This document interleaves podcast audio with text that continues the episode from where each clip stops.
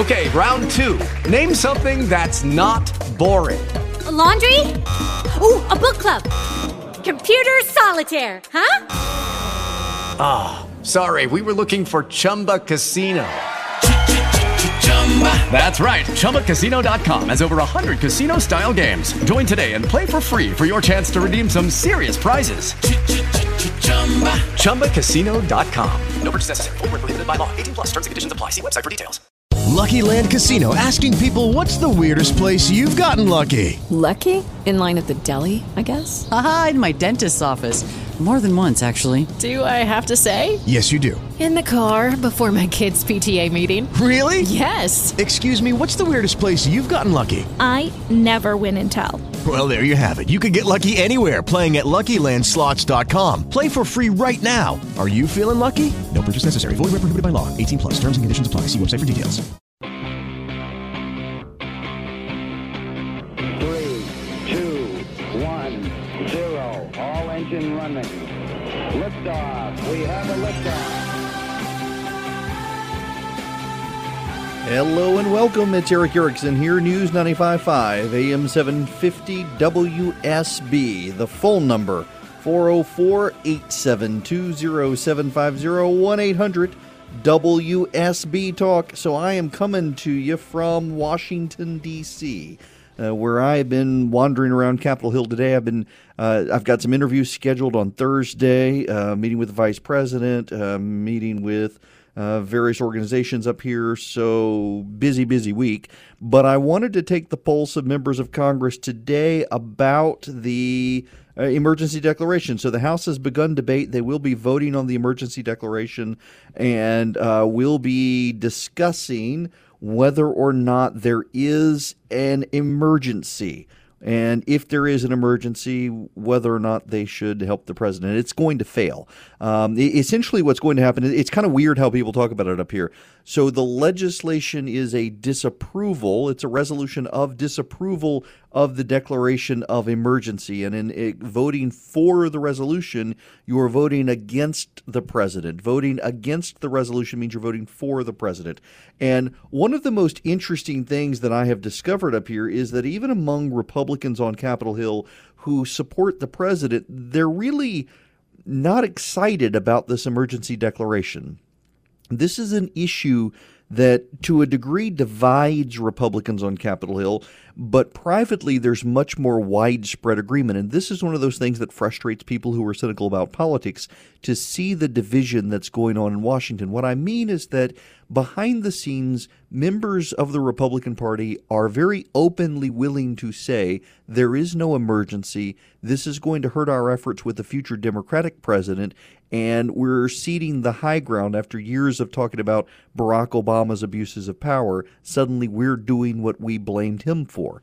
As a result of this, they don't want to vote against the resolution. They want to vote to disapprove the emergency declaration, but they also want to highlight that they do view the situation at the border as a crisis. Now, several of them pointed out that a crisis and emergency are two different things. There is a crisis at the border. There's not an emergency at the border.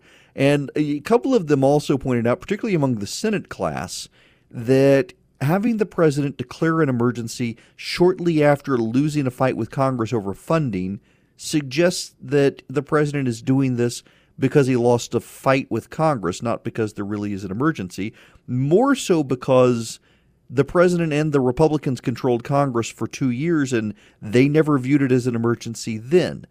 Again, the big issue here for Republicans on the Hill, particularly those who are Trump supporters. Now, what's so interesting to me, and this is a dynamic worth pondering, is that moderate Republican leaders on Capitol Hill are more likely to double down privately and publicly in support of the president, where it's the conservatives and the real squishy liberal Republicans who are united on this front that there are serious constitutional issues with what the president wants to do. Now, I want to go and play for you. Kevin McCarthy, the Republican leader, he had a press conference earlier on this, staking out his position. Let's play clip one. The president has the authority to do it. I wish some of those, if they think this is the case, maybe they should spend a little time with Adam and go to the border and understand it. The president does have authority since 1976. There's been more than 60 times presidents have declared emergencies. What we see happening along the border, the amount of drugs, the amount of deaths in America, the human trafficking that's coming across, the overwhelming problem there. So the president has the authority to do it, and we will uphold them. Now, Kevin McCarthy is not a substantive policy guy. If he was, he may not have used that argument. It's hard to say that there actually is an emergency in terms of the data he cited, border crossings, drugs coming over the border, et cetera, when all of those numbers are actually going down. Now, you would never know that from a lot of the policy conversations out there, but the numbers have actually trended in the right direction. So to declare an emergency now when the president and Congress have controlled, the president and Republicans have controlled Congress for 2 years, and the data, the numbers were actually worse 2 years ago than they are today, makes this a heavy lift, which is why you have Republican congressmen and senators behind the scenes seething that the president has put them in this position. And a lot of them understand that they're in this position and they have to support the president because they'll be eaten alive back home. They're doing this because they're scared of the base. You know, it's actually an interesting corollary to what we see happening in Georgia with David Ralston and the fear of voters versus the fear of David Ralston. So, you know, you've got this interesting dynamic. So the Georgia House of Representatives, most of the members of the House are standing behind David Ralston because they're more scared of David Ralston than they are of their own constituents. Mary Robichaux, who is, she beat Tom Price's wife, Betty Price, in Roswell. She's a new freshman Democrat in the House of Representatives. She actually told a constituent who forwarded the email to me that she was going to back Speaker Ralston's bipartisan commission on what to do.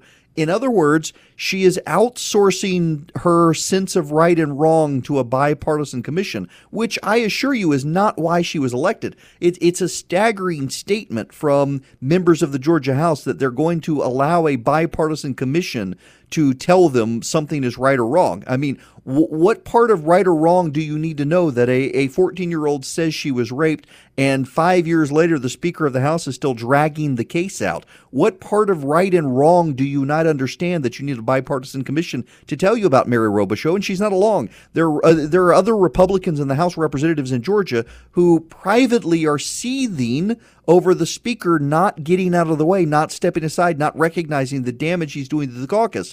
But they're too scared of their positions in the House or whether or not they can get legislation to pass that they're standing behind the Speaker, that they're not scared enough of you guys. You got to keep calling repeatedly your state House member and get them on the phone over this. Don't take the word of the secretary. Demand that they call you back. They are your employee. You are their boss.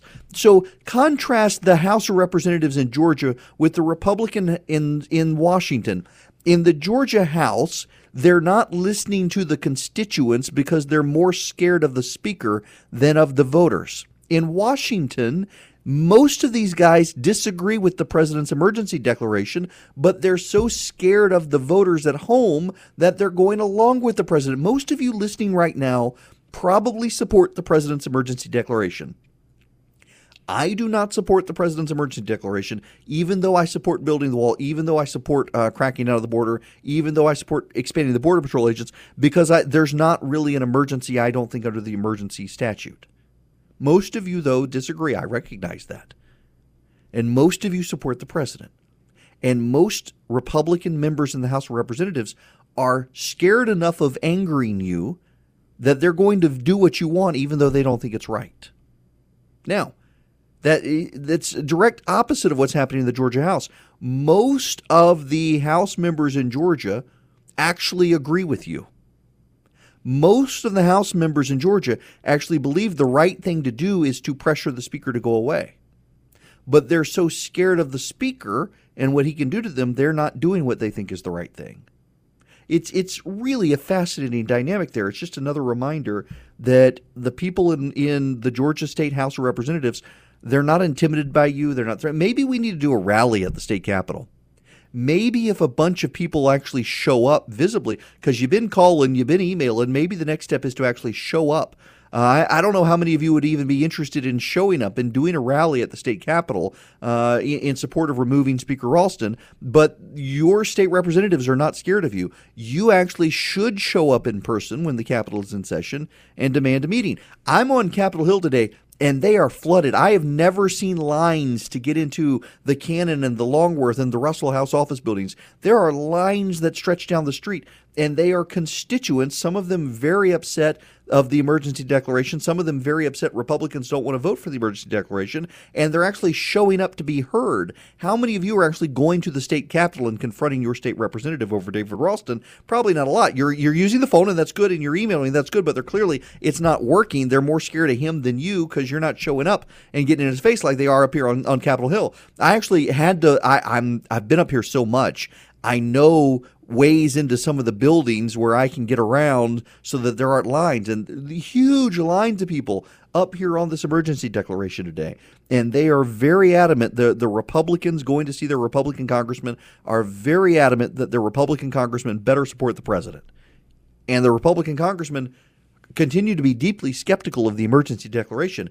And they think that they're setting themselves up for a terrible precedent when next there is a Democratic president. Again, if this president can declare emergency at the border when the situation is improving, why can't the next Democratic president declare an emergency on climate change?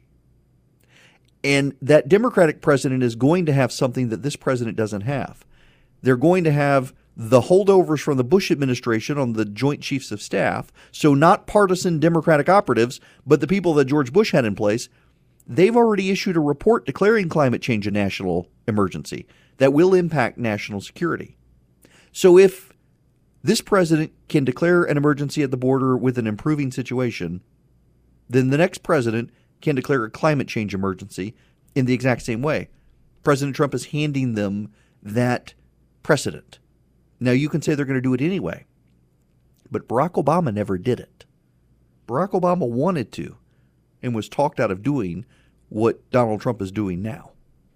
So you shouldn't say, I'm going to do something because they might hypothetically, in theory, do something later. It's a terrible precedent. But again, you guys want them to do it. And so what you're going to probably see is most Republicans supporting the president and coming out against the resolution to stop this on Capitol Hill today. More on that. And Bernie Sanders had a town hall with CNN. It was bizarre. Bernie Sanders still refusing to denounce the increasingly terroristic leader of Venezuela. Some amazing audio we've got for you when we come back right here on Atlanta's Evening News. I'm going to be honest with you. When Jonathan Last from then the Weekly Standard, now he's over at the Bulwark, good friend of mine, recommended Calm for my kids, I thought it was nuts. It just sounds like a bunch of hooey. But my kids were listening to sound machines at night and thought, you know what? Let's try this. So I got a Calm app, and now I'm a premium member for Calm. It is in my house every night with my kids. In fact, we have one of those internet things that blocks out the internet after 10 p.m. on their devices, and I had to figure out how to open a gateway just for Calm because the kids love it so much. So what is Calm? Well, it's the #1 app to help you reduce anxiety and stress and to help you sleep better, and that's why my kids use it. Over 40 million people around the world have downloaded Calm. I am one of them. My kids both use Calm. If you head to calm.com/Eric, you'll get 25% off a Calm premium subscription. It includes guided meditations on issues like anxiety, stress, and focus. It includes brand new meditations every day. There are sleep stories. There are bedtime stories for adults designed to help you relax. You can head off to the magical lavender fields of southern France with Stephen Fry or explore the moodlit jungles of Africa with Leona Lewis. They even have soothing music and more. One of my kids likes to listen to the stories. The other one likes to listen to music. Right now, listeners to my show get 25% off a Calm premium subscription at calm.com/Eric. That's calm.com/ERICK. You get unlimited access to all of Calm's content today at calm.com/Erickson. I'm sorry, calm.com/Eric. Don't use Erickson, just use Eric. Get Calm and stop stressing at calm.com/Eric today.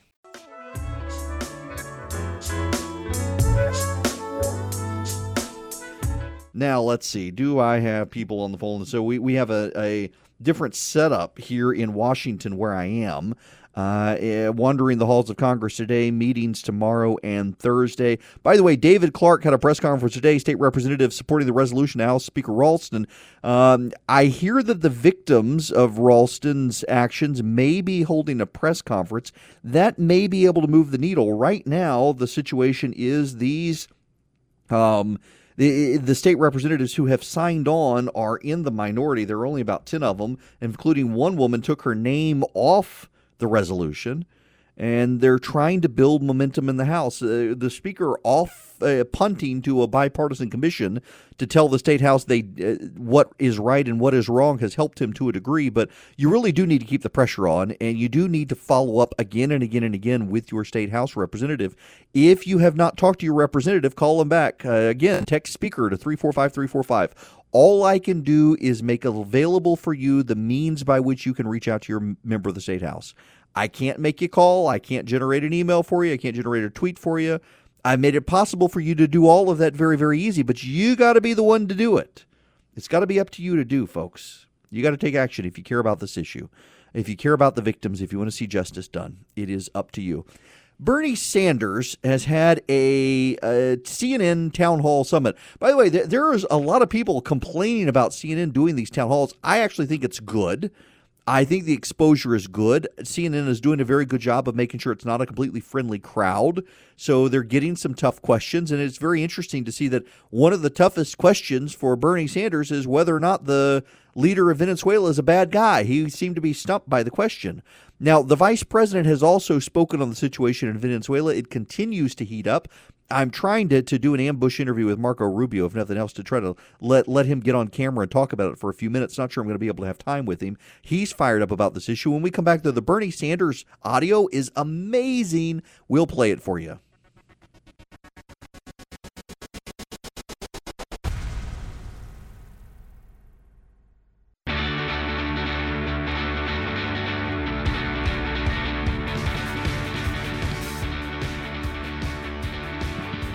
Welcome back. It's Eric Erickson here. The phone number 404-872-0750, 1-800-WSB-TALK. We need to discuss Venezuela. For a few moments, we need to pay attention to it because the situation continues to spiral out of control there. First of all, Mike Pence spoke about Maduro, the president of Venezuela, earlier today. Let's play clip 6.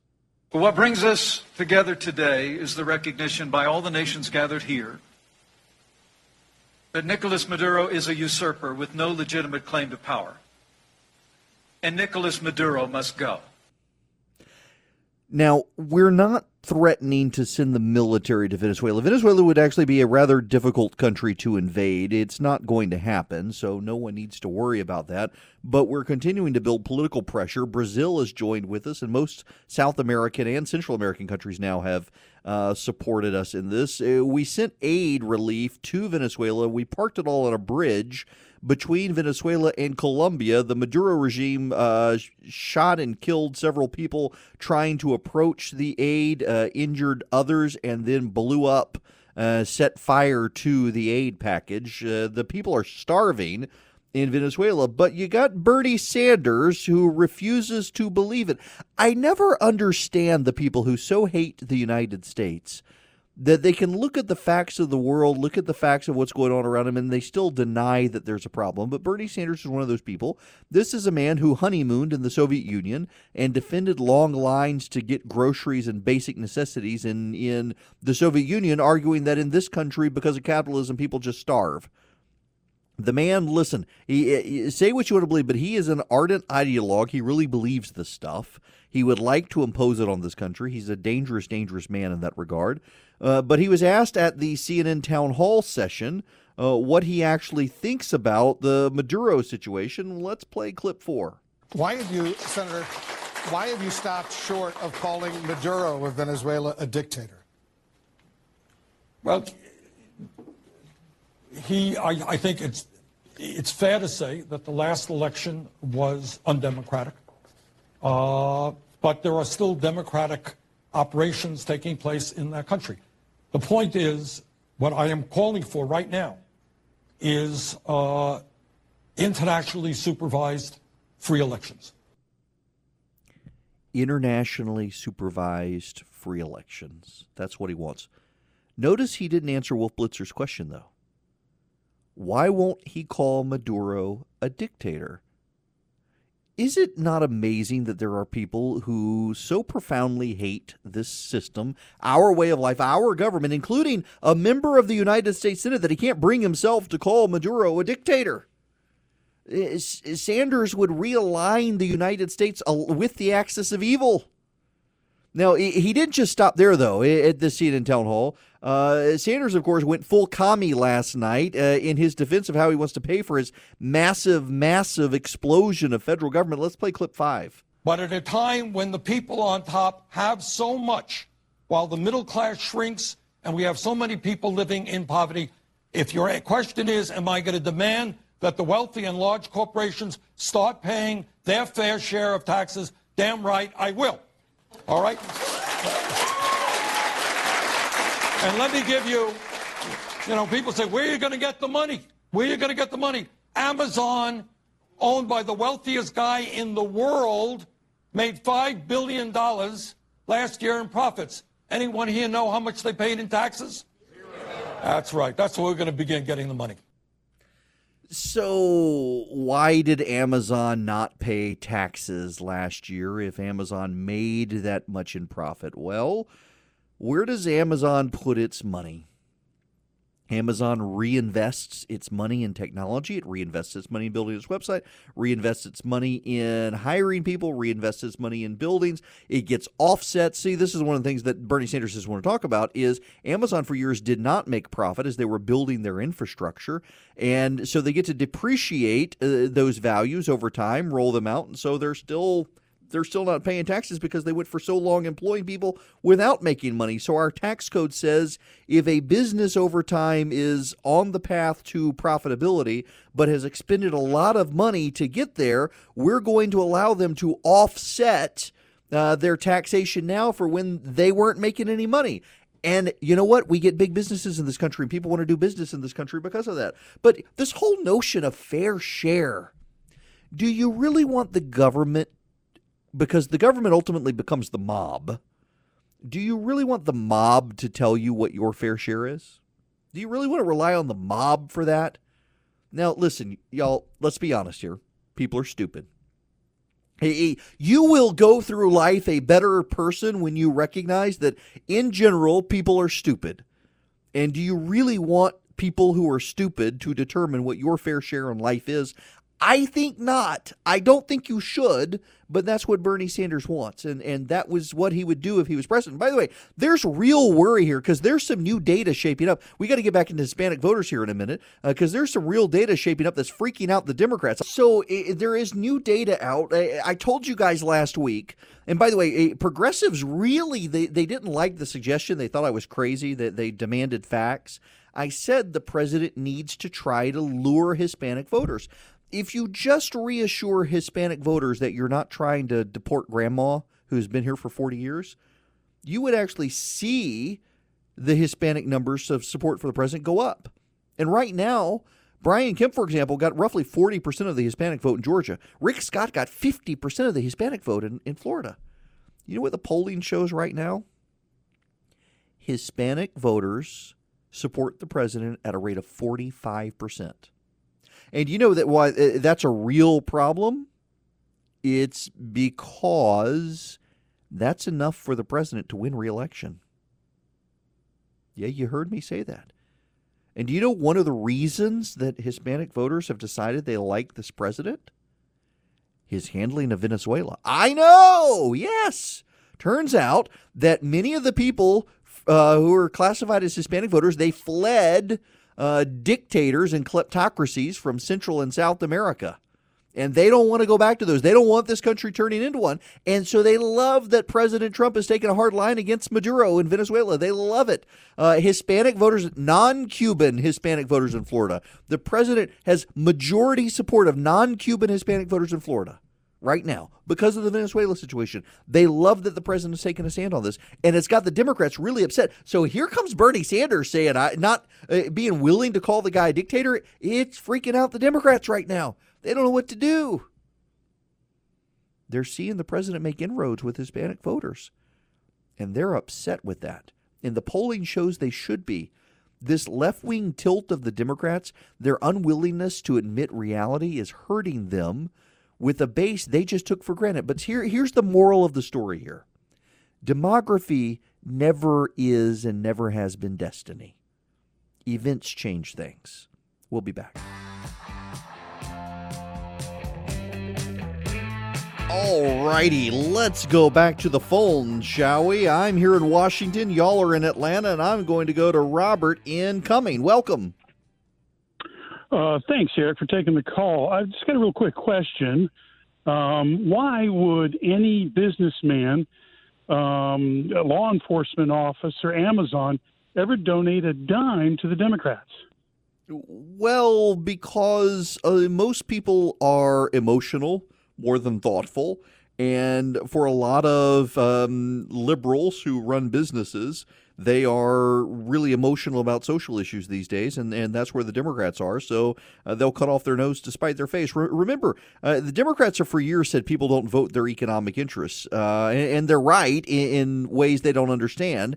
They talk about poor people voting Republican when, in fact, poor people recognize that the free market actually allows them to accelerate into the middle class. Meanwhile, you've got a bunch of billionaire liberals who love social justice and will vote Democrat, even though it means the end of their businesses as we know it. But I do suspect the Democratic tone has become so hostile towards big business and towards people with money that they may lose some of those people. Remember, when the Democrats say they want to increase taxes on billionaires, the way they actually structure their tax plans is it actually increases taxes on six-figure earners who vote liberal.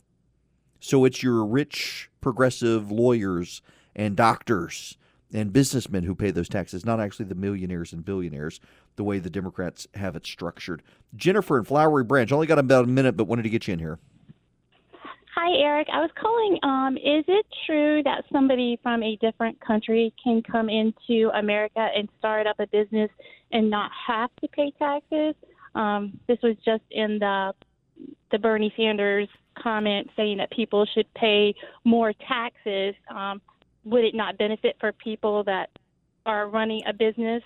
Right. Well, so it depends on the tax code. So if you make a profit as a businessman, whether you're from here or not, if you make a profit, you pay taxes on that profit. But if last year you operated at a loss, so you not only didn't make money, you didn't even break even, you lost money. The way the tax code operates for you, for me, and for anyone else is that this year you can apply part of that loss to this year so your profits aren't wiped out by taxes. So you can actually offset by making more money this year because you lost so much money last year. That's the way the tax code balances it out. You take your loss from the year before and apply it to the profit you earned this year so that you're not having to overpay taxes. And Democrats don't seem to understand this concept, but you actually do want businesses to make a profit so that they can reinvest their money and grow their business and hire more people and then pay more taxes.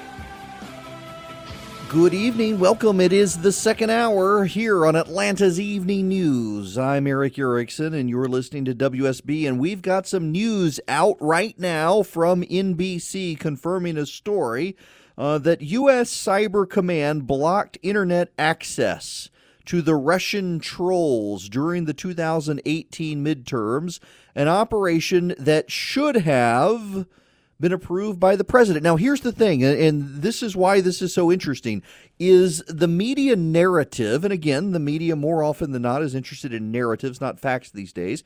They want to build out overall stories, not just tell you the facts. And the narrative had been that the president was trying to undermine national security staffers in combating the Russians. We've heard that repeatedly. We've heard the president was blocking stuff. We've heard the president was undermining stuff. Remember, we heard that the president was undermining safe elections and the integrity of the 2020 election and scaling back operations and whatnot. Well, it turns out that it was President Trump himself who not only intervened and authorized the U.S. Cyber Command within the military to block IP addresses coming from Russia during the 2018 election so that they could not get into the United States internet system easily. The president not only ordered them to do that, but he expanded the order, made it more expansive, giving U.S. Cyber Command more latitude in combating the Russians. Again, this is not what we've been told by the media was happening. Now, yes, ironically, it is the media confirming reports today, but for months on end, even in the run-up to the 2018 election, there were scores and scores of stories about the president and his staff undermining the military efforts to combat the Russian troll farm. And it turns out that not only was the president encouraging them to and ordering them to, but giving them more expansive orders than anyone knew. He's a really terrible agent for Vladimir Putin, isn't he? Now, this relates to the story I was going to talk about anyway, which is the Georgia election bill upcoming. There is a real divide between Republicans and Democrats in the state house on the election. And what's so ironic to me is that Democrats want to go back to paper ballots. Now, you should know that the role is reversed. If you go back to 2000, in 2000, George W. Bush beat Al Gore by 536 votes in Florida, and a lot of people claimed it was because of a poorly designed ballot in Palm Beach County. And ironically, it turns out that if you use the standard, Al Gore wanted to count the ballots down there, so they were butterfly ballots. In Georgia, you fill in a little circle on a Scantron machine. That's how you did it. In Florida, you actually pushed out, you made a hole in the ballot.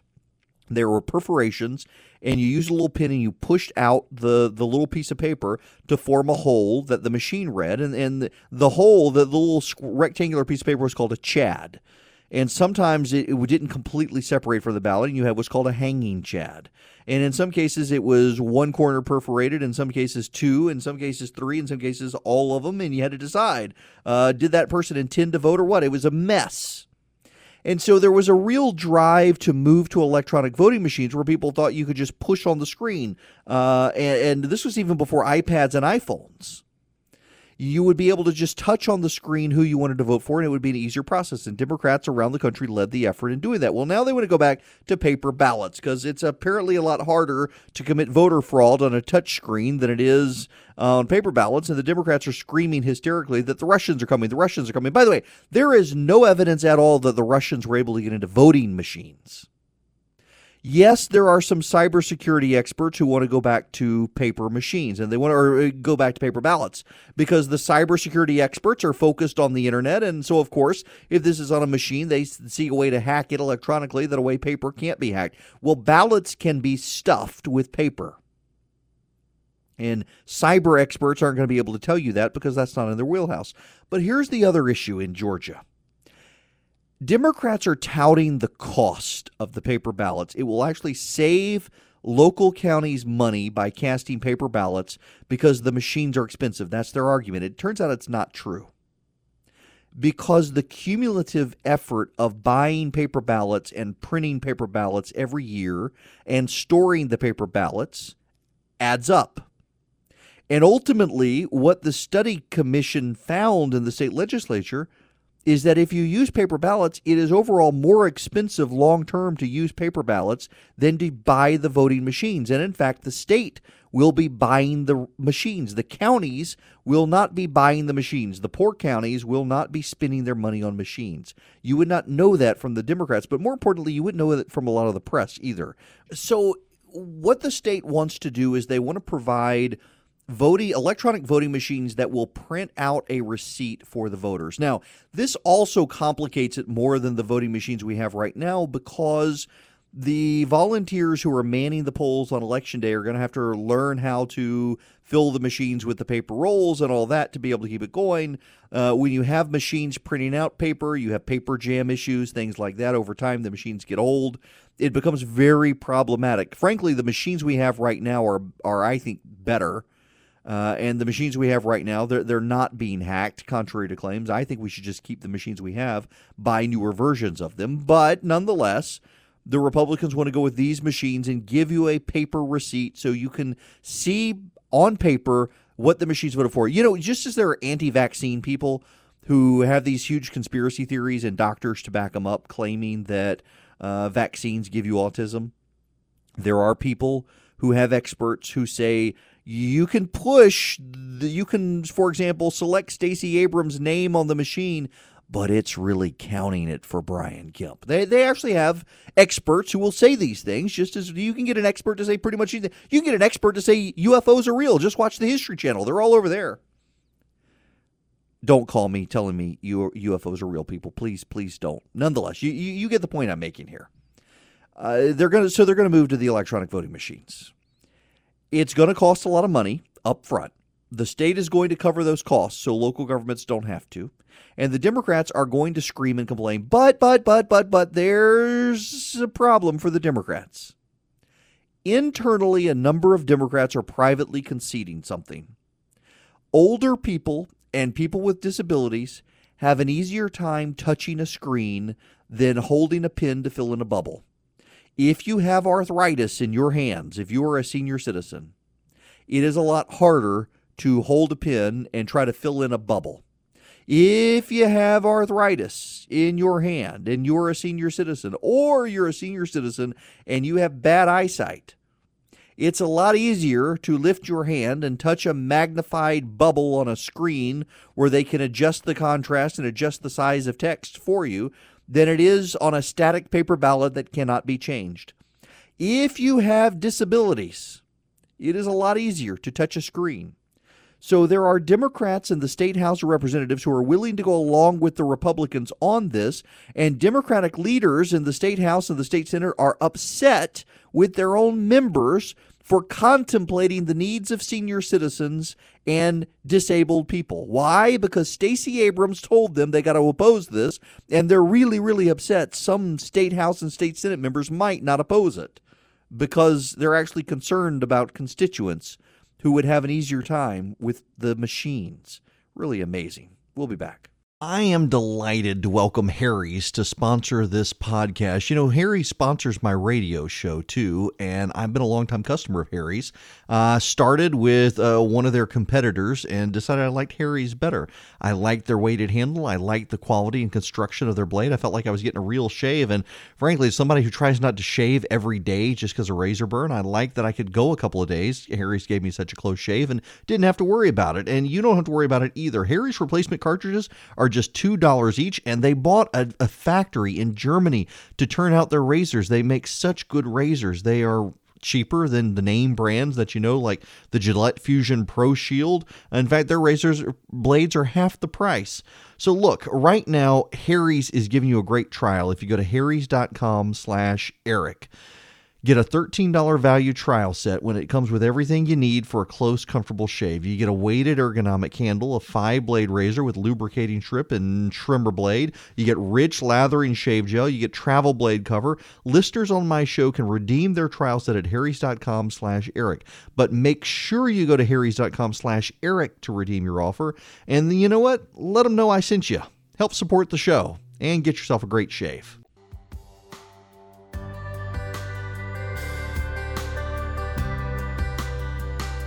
The phone lines are open here, 404-872-0750, 1-800-WSB-TALK. I am in Washington, D.C., where Michael Cohen gives his testimony before the House tomorrow. He's met behind closed doors today with the Senate. We'll also meet behind closed doors with the House. We'll also have some public testimony.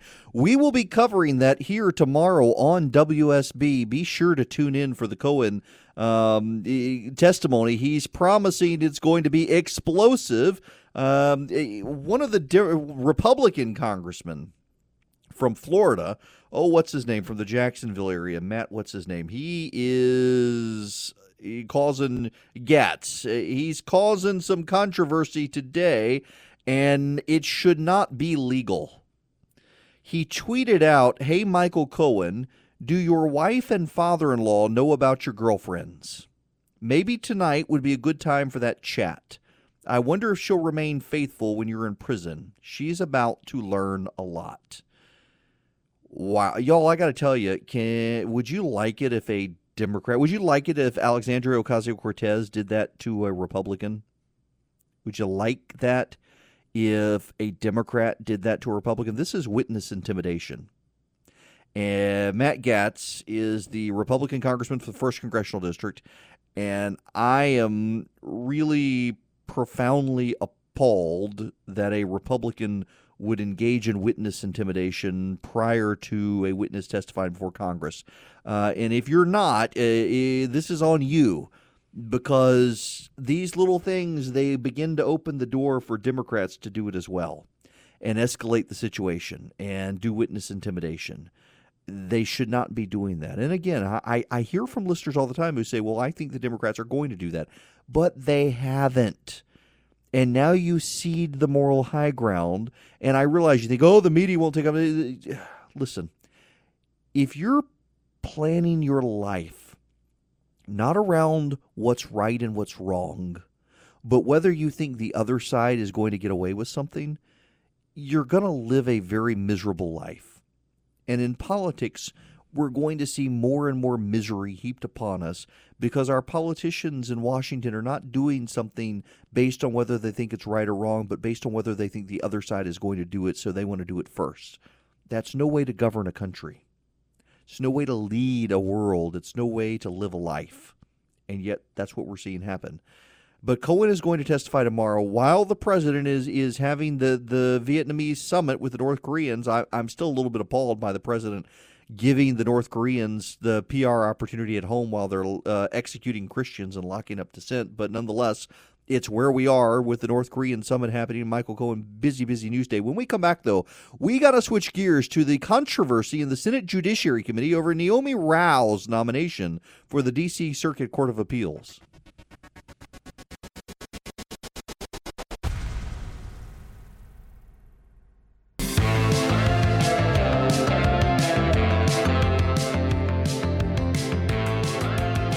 Fireworks going to happen tomorrow in the Michael Cohen hearing. It's going to be exciting to watch. We'll be covering it here on WSB. Can't wait to be back tomorrow. It's kind of, I did not plan on being up here in Washington during the Cohen hearings. I'm kind of excited I'm here while it's happening. The phone number here, 404-872-0750, 1-800-WSB-TALK. Let's talk about Naomi Rao. Josh Hawley, who is the freshman senator from Missouri, beat Claire McCaskill in November. He is thus far opposed to Naomi Rao's nomination, says that she's bad on substantive due process. Is substantive due process one of those liberal ideas that's taking a very expansive view of the Constitution?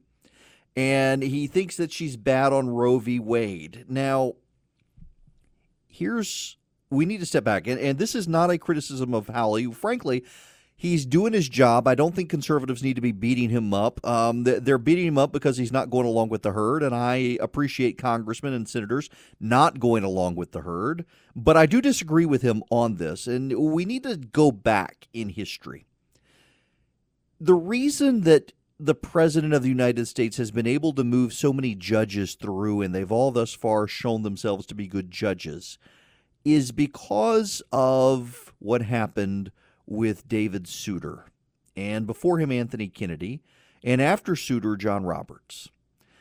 Souter, the president of the United States, George H.W. Bush, had been assured was good on life issues. He turned out not to be. But back in the day, you had a litmus test for judges. The litmus test essentially boiled down to, is this guy good on life? And if good on life, move forward. And it didn't matter what their underlying rationale was. It didn't matter what their legal philosophy was. It didn't matter what their thinking was. As long as they were good on life, conservatives would be happy. And well, over time, Democrats also figured out that was the way to obstruct nominees. That if this person was coming forward, the litmus test had been, are you good on life? Never mind anything else. And it made it easy to undermine the nominee. They could undermine the nominee because they could then explore the person's judicial philosophy and cause conservatism conservatives to not like the judge, and they could undermine liberal Republicans in the Senate by saying this guy's only there because they're pro-life, you're not pro-life, oppose them. And it became harder and harder to get good conservative judges passed. And in addition, we were putting people on the courts, John Roberts being among the last of these, who we were trying to avoid litmus tests by Roberts, and yet we needed the litmus test. And his wife worked for a pro-life group, so he was probably pro-life, so let's put him on the bench, and look what we got. He's still better than most people give him credit for, but he continues now to want to split the baby in ways he shouldn't. Nonetheless, over time, what happened, particularly with Leonard Leo, the Federalist Society, Judicial Confirmation Network, and some of these outside groups, is they realized we needed to vet a judge's entire judicial philosophy. We needed to go back into their writings from when they were in law school. We needed to go back and see what cases they were arguing in courts and who their clients were. And what we needed to find were judges who had routinely, or nominees who had routinely in private practice and in their public life, taken the idea that we needed to go with the strict construction of the American Constitution's text and what did the founders intend originally. Because if you went with the original intentions of the founders and the drafters of the Constitution, and you went with the text of the Constitution, there is no way you could twist it into supporting Roe v. Wade, but we never had to ask you the question, and we never had to provide a litmus test. We could look at the whole host of your judicial philosophy, and the bonus of this was that we would get judges who were good on all the other issues. We wouldn't get somebody who loved babies but hated big business. We wouldn't get someone who was opposed to Roe v. Wade but in favor of massive government regulatory controls. And it's worked. Alito and Gorsuch and Kavanaugh and a host of circuit court judges and a host of district court judges around the country. Their entire judicial philosophy revolves around the limits and constraints of the original Constitution. It works. And so in comes Naomi Rao. So Naomi Rao became a controversial nominee because she had written in a college newspaper, and she had written things that were deemed to be anti-transgender, anti-gay, homophobic comments, things like that. They were nonsensical pieces from college. They were pieces that got her in trouble with the left, but there were a number of Republican members of the Senate, Susan Collins being one, Rob Portman being another, Lisa Murkowski being another, who were deeply skeptical of her because of her social positions. Well, in comes Josh Hawley, the senator from Missouri, who saw some of Naomi Rao's statements, and he raised questions about whether she might be too committed to Roe v. Wade.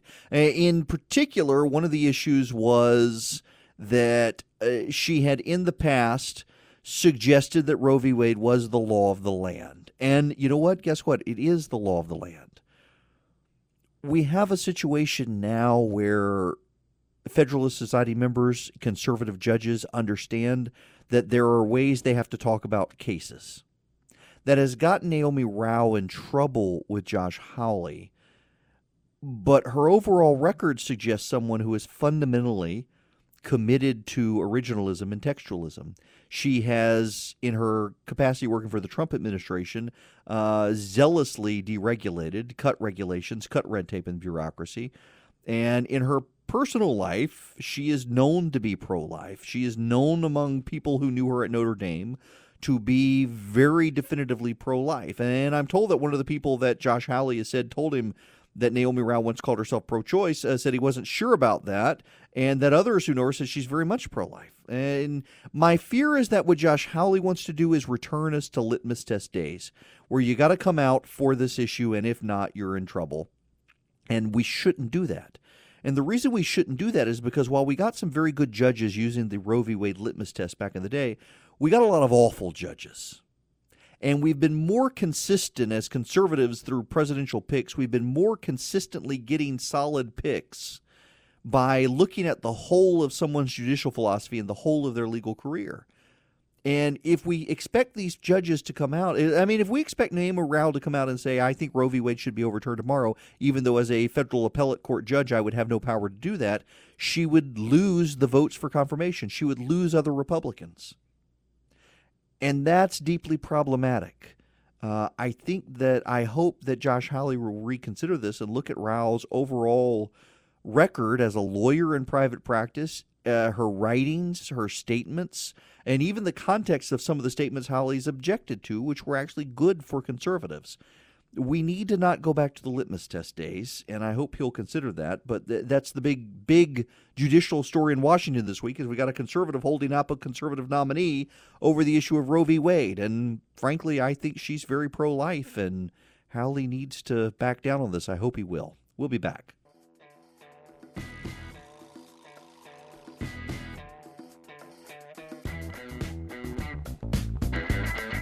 Okay, can I give you all my laugh, your laugh at my expense? So I love Chef's Table on Netflix. It is one of my favorite shows on Netflix.